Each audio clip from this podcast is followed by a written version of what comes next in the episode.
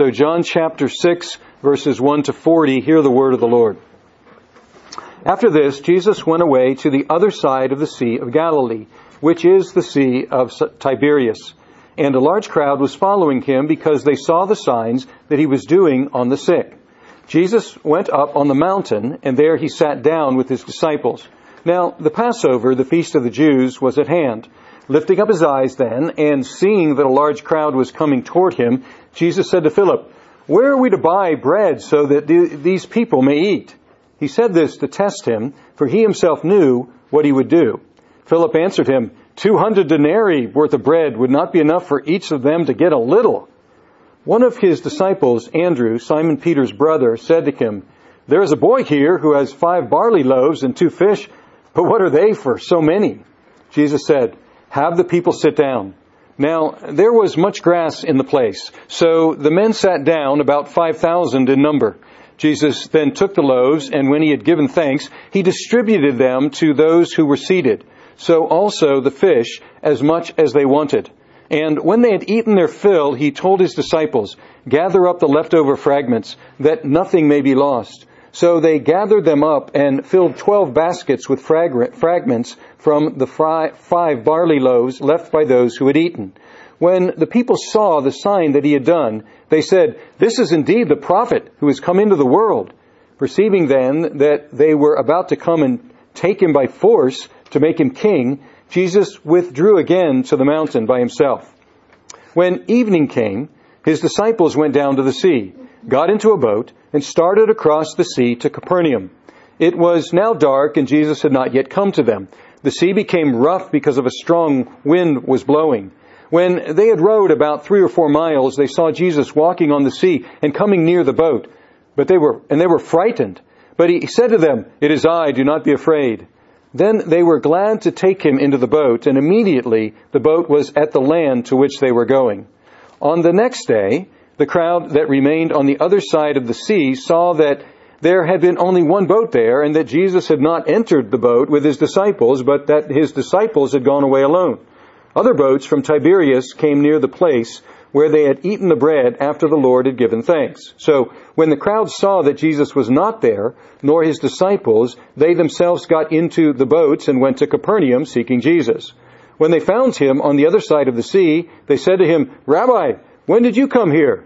Jesus answered them, Truly, truly, I say to you, you are seeking me not because you saw signs, but because you ate your fill of the loaves. Do not work for the food that perishes, but for the food that endures to eternal life, which the Son of Man will give to you, for on him God the Father has set his seal. Then they said to him, What must we do to do, be doing the works of God? Jesus answered them, This is the work of God, that you believe in him whom he has sent. So they said to him, Then what sign do you do, that we may see and believe you? What work do you perform? Our fathers ate the manna in the wilderness, as it is written, He gave them bread from heaven to eat. Jesus then said to them, Truly, truly, I say to you, it was not Moses who gave you the bread from heaven, but my Father gives you the true bread from heaven. For the bread of God is he who comes down from heaven and gives life to the world. They said to him, Sir, give us this bread always. Jesus said to them, I am the bread of life. Whoever comes to me shall not hunger, and whoever believes in me shall never thirst. But I said to you that you have seen me and yet do not believe. All that the Father gives me will come to me, and whoever comes to me I will never cast out. For I have come down from heaven, not to do my own will, but the will of him who sent me. And this is the will of him who sent me, that I should lose nothing of all that he has given me, but raise it up on the last day. For this is the will of my Father, that everyone who looks on the Son and believes in him should have eternal life, and I will raise him up on the last day. Let's pray. And now may the words of my mouth and the meditations of our hearts be acceptable in your sight, O God, our rock and our redeemer. Amen. For tens of thousands of years, many civilizations have survived and thrived on one of the first man made types of food. It's called bread. And uh, apart from uh, Southeast Asia, bread is really a, a worldwide staple. It is an amazing invention of humanity. It uses various grains mostly wheat because wheat has something wonderful for many people called gluten that enables bread to feel like bread, to feel spongy. That's where it gets the, the sponginess and the freshness from the gluten. But there are other ways to make bread as well. It has one, amazing properties. Uh, it, it, it's laborious to make, but now it's easier than it used to be. It's very durable. You can stick it just about anywhere and take it with you. It lasts a long time, relatively speaking, to other foods, so you can take it on journeys. It's an amazing type of food. Now, um, unfortunately, unfortunately, it's fallen. Uh, its reputation has fallen in recent years for a couple of reasons. Uh, one is because of increased sensitivity, or at least awareness of sensitivity to uh, to allergens such as gluten. But the other thing is uh, the popularity of low carb diets. And if you go on the internet and ask, is bread the enemy? You will find various, uh, various answers to that. There will be articles that say bread is the enemy. And then there will be those who respond and say bread is not the enemy. Well, if you think bread is the enemy, this chapter is going to be very difficult for you to appreciate. Because the, the mega metaphor of this chapter is bread. And bread is a good thing in this chapter. Bread is a giver and a sustainer of life. And so that is the metaphor that Jesus will be working with. But first of all, we have literal bread that people ate the, the feeding of the 5,000, and the, this is an interesting miracle because, it, because apart from the resurrection, it is the only miracle that is recorded in all four of the Gospels. All four of the Gospels. Now they have different details. John brings out different details, and they use it in different ways in their narrative, but it is the only one that is in all four. And therefore, it's a fairly familiar story. Uh, if you've come anywhere near a Sunday school during your upbringing, you know about the feeding of the 5,000. If you've watched any sort of uh, of those uh, stories that, that get shown around Easter time about Jesus, you know about the feeding of the 5,000. And this took place on the eastern side of the Sea of Galilee. Now, Sea of Galilee is in the north. They call it a sea. It's, it's a lake. Um, it's, um, not nearly as big as, as what we would consider a sea, but called the Sea of Galilee, also called the Sea of Tiberias.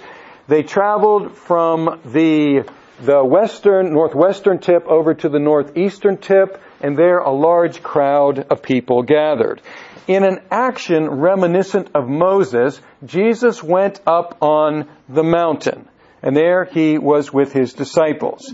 And also in verse 4, if you look at verse 4, another Another reminiscence of Moses, now the Passover, the feast of the Jews was at hand. And so John the author is, is inserting some, some little hints about Moses here, and we're going to have some interaction with the time of Moses.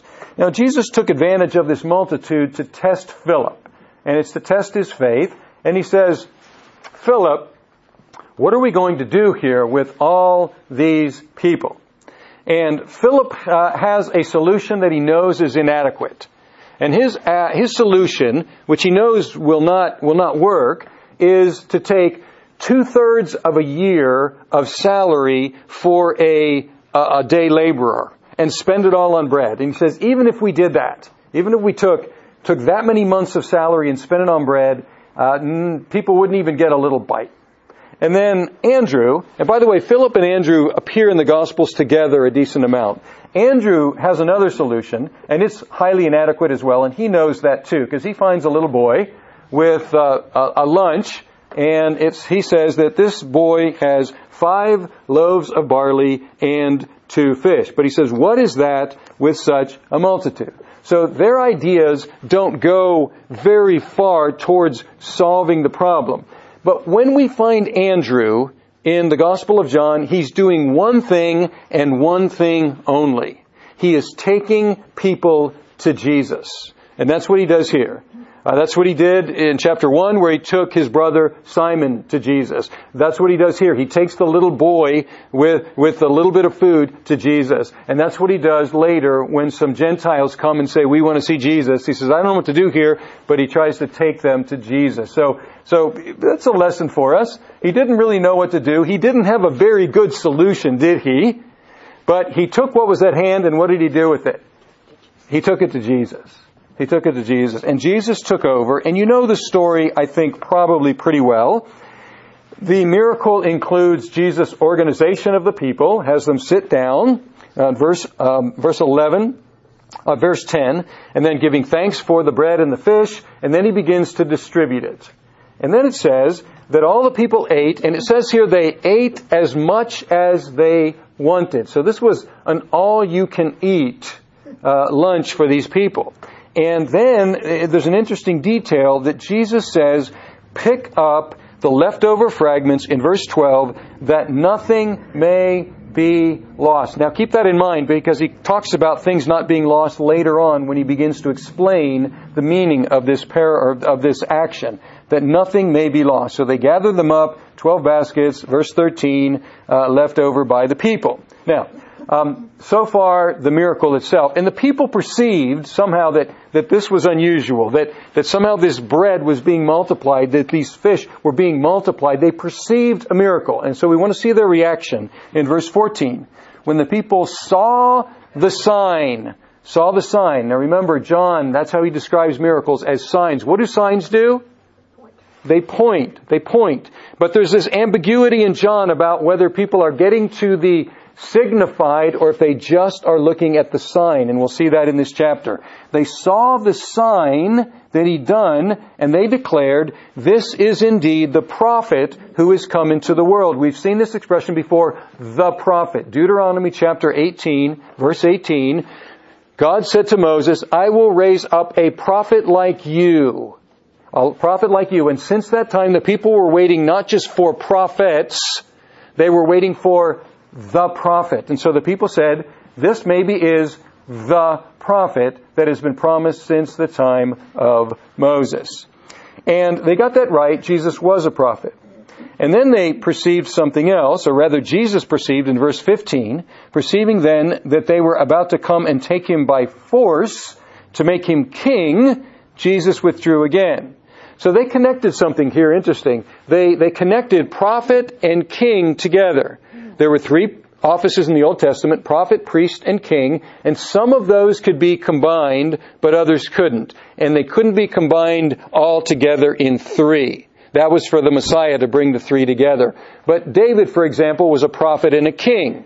And so here they, they thought that maybe they could combine prophet and king together. And think about it, they thought this was very useful, right? To have a king that could give you an all you can eat buffet whenever he wanted to do so, that would be very, very useful. And so the people had a, a correct idea about Jesus. Is he the prophet that was to come? Yes. Acts, uh, they tell us that in the in, in the Acts of the Apostles. Uh, it connects that that uh, those two verses. Uh, is he the king? Yes. Is he the kind of prophet that they were wanting? No. Is he the kind of king that they were thinking about? No. And so Jesus did not want to be their kind of prophet. He did not want to be their kind of king. And he also wasn't ready to provoke the Romans. If uh, 5,000 people start proclaiming somebody king, the Romans are going to notice that, and he wasn't ready to start provoking them and bring about the culmination of his work. So, that's the, the story. Uh, you're probably familiar with the story. It points to Jesus as someone who's now moving away from being the kind of king that the people want him to be. Then we have the story of Jesus walking on the water. How many have ever heard that story? Once again, if you've ever come anywhere near a Sunday school class or uh, uh, some sort of a special on TV, you've you've seen this miracle portrayed, and it is in three of the four Gospels, and it's at this point. Now, it says uh, evening came, disciples went down to the sea, verse 16, they got in the boat, they started across to Capernaum. So they're going from the northeast to the northwest of the Sea of Galilee. Not a huge distance. It says they traveled about three or four miles. It took them all night to do that, but they had probably covered most of the distance, those three or four miles, as they were going across the tip. And when they had gone most of the way, apparently, they saw Jesus uh, walking uh, towards them on the sea, and they were understandably afraid. And then Jesus identified himself. Look at verse 20. Verse 20 it says, But he said to them, It is I, do not be afraid. It is I, do not be afraid. Now, um, this is, this is uh, very simply, he said, I am, do not be afraid. I am, do not be afraid. And then, when they understood who it was, they were glad, it says, to take him into the boat, and immediately the boat was at the land to which they were going. Now, that was either because they were already close, or there was another miracle there. It doesn't, it's not really clear, but they were, all, they reached where they were going. But this I am, uh, we've talked about how John loves to do phrases with, with two meanings, two possible meanings. And in the Gospel of John, there are nine occasions in which Jesus says, I am, without a predicate. He just leaves it. He doesn't say, I am something. He simply says, I am. Now, I am was the normal way to identify yourself. Uh, so this, uh, he could just be saying, as, as he says here, it's translated, it is I. So it's the normal way. Who is it? Well, it is I, I am. That's the normal way to do it. But at the same time, as we saw in Exodus chapter 3, we, we saw that uh, it's also how God identified himself. When the people ask you, who sent you? Tell them what? I am sent you. So it, it, also is the personal name of God. And in addition to those nine times without a predicate, there are some 13 times with a predicate. For example, here he says, this is the first of them we're going to see, I am the bread of life. Then he says, I am the light of the world. I am the door for the sheep. I am the good shepherd. I am the resurrection and the life. I am the way, the truth, and the life, and I am the vine. So once again, a sticky note in your in your head. So when we get to these, they should jump out. I am, I am, I am. More than 20 times he says that. I am. Now, what is, what's the point of this story being here? Well, one point is obviously that this is when it happened, historically speaking. But all of this chapter is about bread. And then in the middle we have this walking on the water, and John doesn't explain it. There's simply this ambiguous statement of Jesus saying, I am, Maybe he's just identifying himself. Maybe he's referring to the divine name. But what's the function of this in the Gospel of John? What just happened after he, he multiplied the bread? They wanted to make him what? King. What kind of king? Their kind of king. All you can eat buffet kind of king. And then what does he do? He withdraws from that and he walks on the water.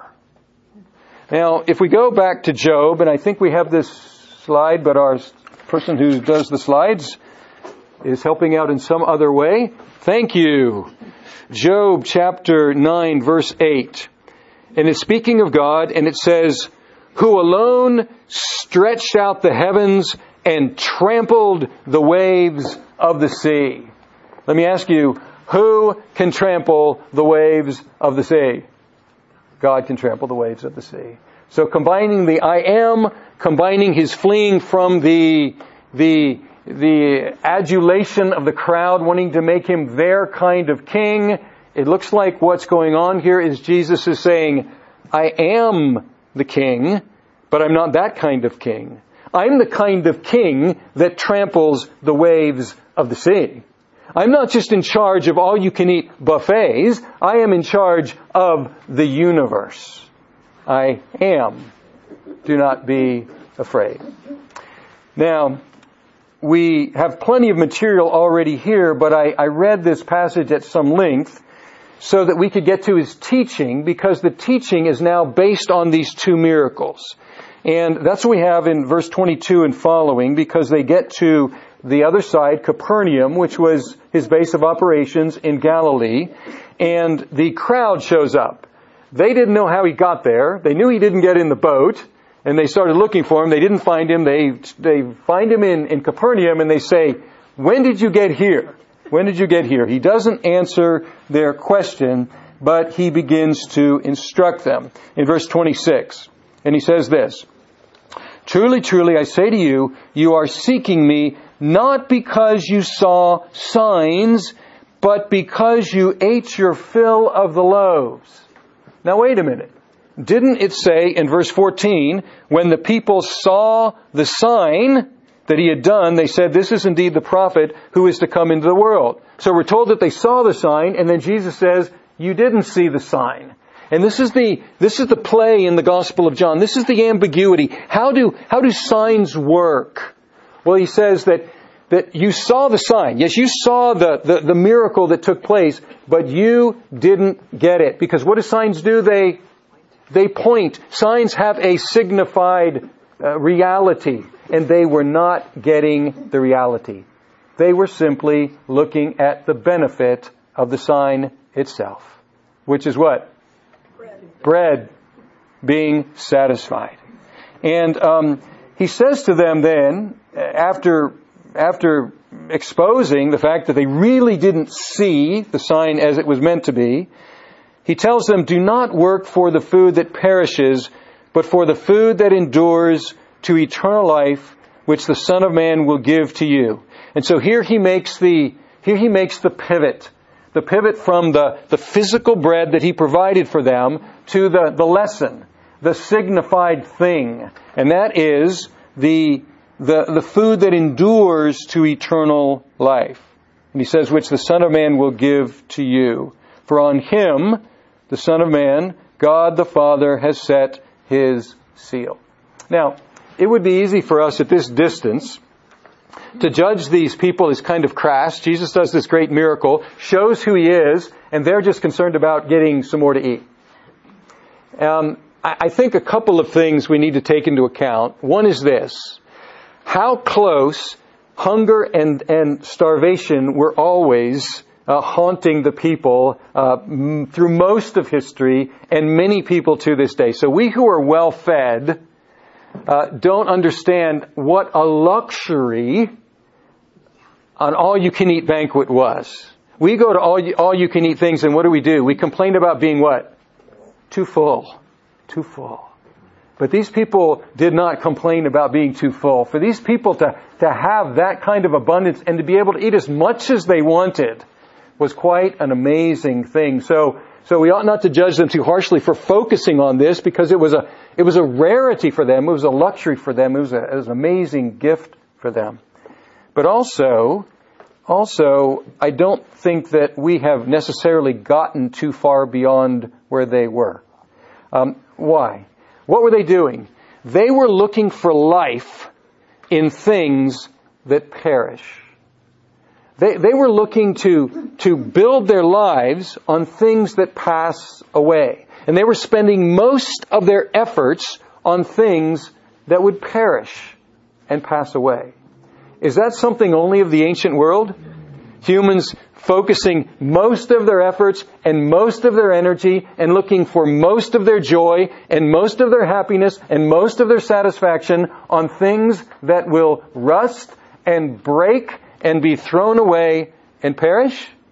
Are these the last ones to have done that?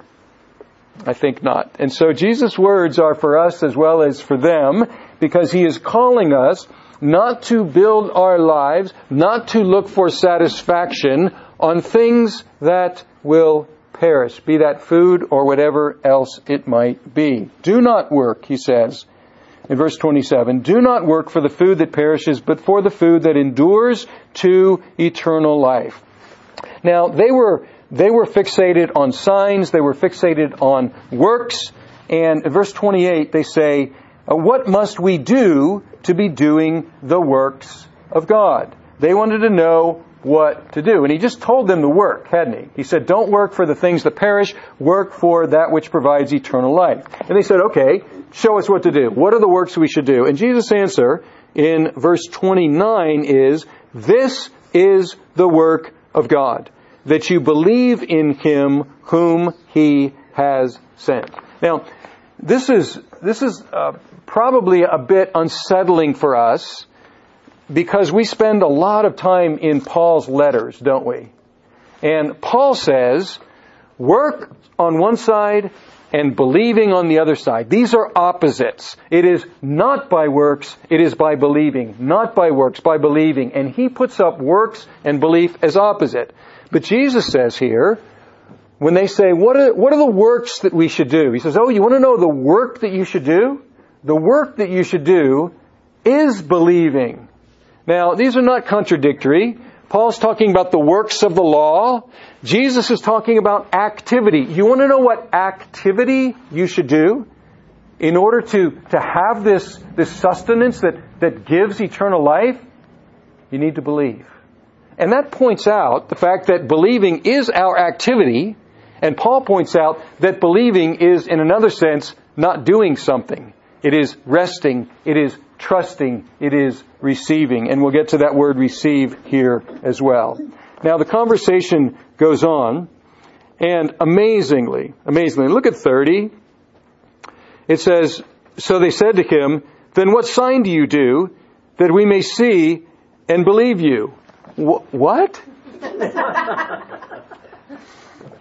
These are the same people that had, had just eaten on the other side of the lake. And now they demand a sign. They say, what work will you do? And here's where they bring in Moses. Our fathers ate the manna in the wilderness, as it is written, He gave them bread from heaven to eat. Now, if you know the story of the wilderness, how often did they eat manna uh, from heaven? Every day, except the Sabbath, and then they had twice as much on the day before the Sabbath, so they had enough. And it was every day. And it looks like what the people are saying, okay, you provided for us once, but in the wilderness, uh, through Moses, God provided every day. Can you do that for us? And Jesus took advantage of their question and said, It was not Moses. Let's be clear here. It was not Moses who gave you the bread from heaven, but my Father gives you the true bread from heaven. So what are they missing here? Once again, they're missing the, the, that which is signified by the sign. You want to know the reality of the manna? Do you really want to know what it's pointing towards? God gave bread. But now that's pointing to the fact that He gives bread that comes down from heaven, the true bread. And then he says, verse 33, For the bread of God is he who comes down from heaven and gives life to the world. Then they said to him, Sir, give us this bread always. Have we heard this before? Do you remember the woman at the well? Jesus says to her, Living water, it will satisfy you. And she says, Give me this water. He says that God gives this bread now, and they said what? Give us this bread so that we'll never be hungry again. They still were not getting it. And then in verse 35, Jesus drops all indirectness and he says to them, this is the first time I am with a predicate, I am what? The bread of life. I am the bread of life. I am the one about whom I have been speaking. I am the bread of life. Whoever comes to me shall not hunger. Whoever believes in me shall never thirst. And then he exposes them again. But I say to you that you have seen me and yet do not believe. They've seen and they haven't seen. They saw the sign, they didn't see the sign. They saw Jesus, they didn't see Jesus. They weren't getting to the end. You've seen me, but you don't believe. Now, what was the problem with their unbelief? They weren't seeing, but there's also, Jesus says here in verse 37, another giving. All that the Father gives me will come to me, and whoever comes to me, I will never cast out. Now this is fascinating. Philosophers and theologians, they puzzle over the combination of these two things. God's sovereignty, God's absolute control in everything, including salvation, in everything, including those to, those who go to Jesus and those who don't. Control of all of that. And the responsibility for us to do the one work of God that's required to have eternal life, and that is to believe. So the theologians and the philosophers, they spend lots and lots of time and energy and dissertations working on these two things. And we don't find that, that consternation in the Bible at all. We find them side by side with no embarrassment, with no sense of tension or contradiction. Let's look at this again. Jesus says, all that the Father gives me. There's the control of God. There's the sovereign, sovereign gift of God. God gives to Jesus a people whom He has chosen. And then it says what? What will they do? They will come. God gives, they come. God chooses, they believe. And Jesus doesn't really uh, find any problem here with that. That God is absolutely in control of this whole process and you must respond. All whom God the Father gives me will come to me, and whoever comes to me I will not cast out. That is, I will retain. I will not lose.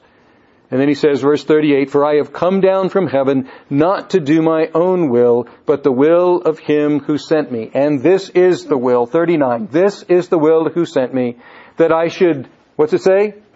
Lose nothing. Lose nothing. Maybe that's the reference of that, of that, uh, pick up the fragments so that nothing will be lost. I didn't come to lose things, folks. I didn't come to lose people. Those whom the Father has given to me, they will come to me and I will not lose them. They will never depart from me. I will keep them. And I will keep them to the end, verse 39, I should lose nothing of all that he has given me, but raise it up on the last day. For this is the will of my Father, that everyone who looks on the Son and believes in him should have eternal life, and I will raise him up on the last day. Now, the discussion goes on. We'll delay that for another time, but we will conclude with this.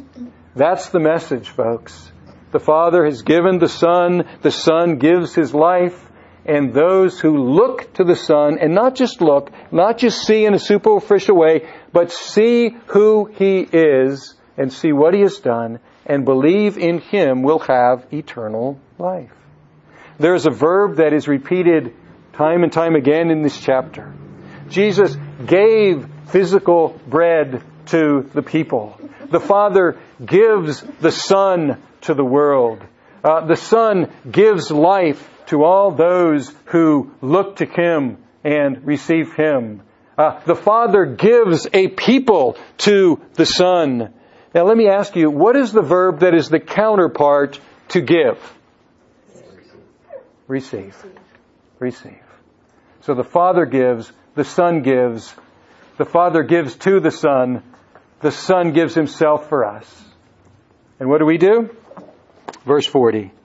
Everyone who looks on the Son and believes in Him should have eternal life, and I will raise him up on the last day. Why? He didn't come for anybody who comes to Him to be lost. He will keep us all until the last day, and He will raise us up. The bread of life gives us life now and gives us life forever. So let's pray. Our God, we thank you. This is a longish passage with many angles to it, but we thank you that the message of it is very clear. But as clear as it is, the people, when they first heard it, didn't get it. And we pray, O oh God, that, that we would not only see, that we would understand and perceive, and that we would believe in order to receive this bread that is Jesus Himself and the life that we can have in Him. Lord, we don't find ourselves very different from these people. We try to, we try to build our lives on things that crumble and pass away. And, and then we find ourselves unsatisfied.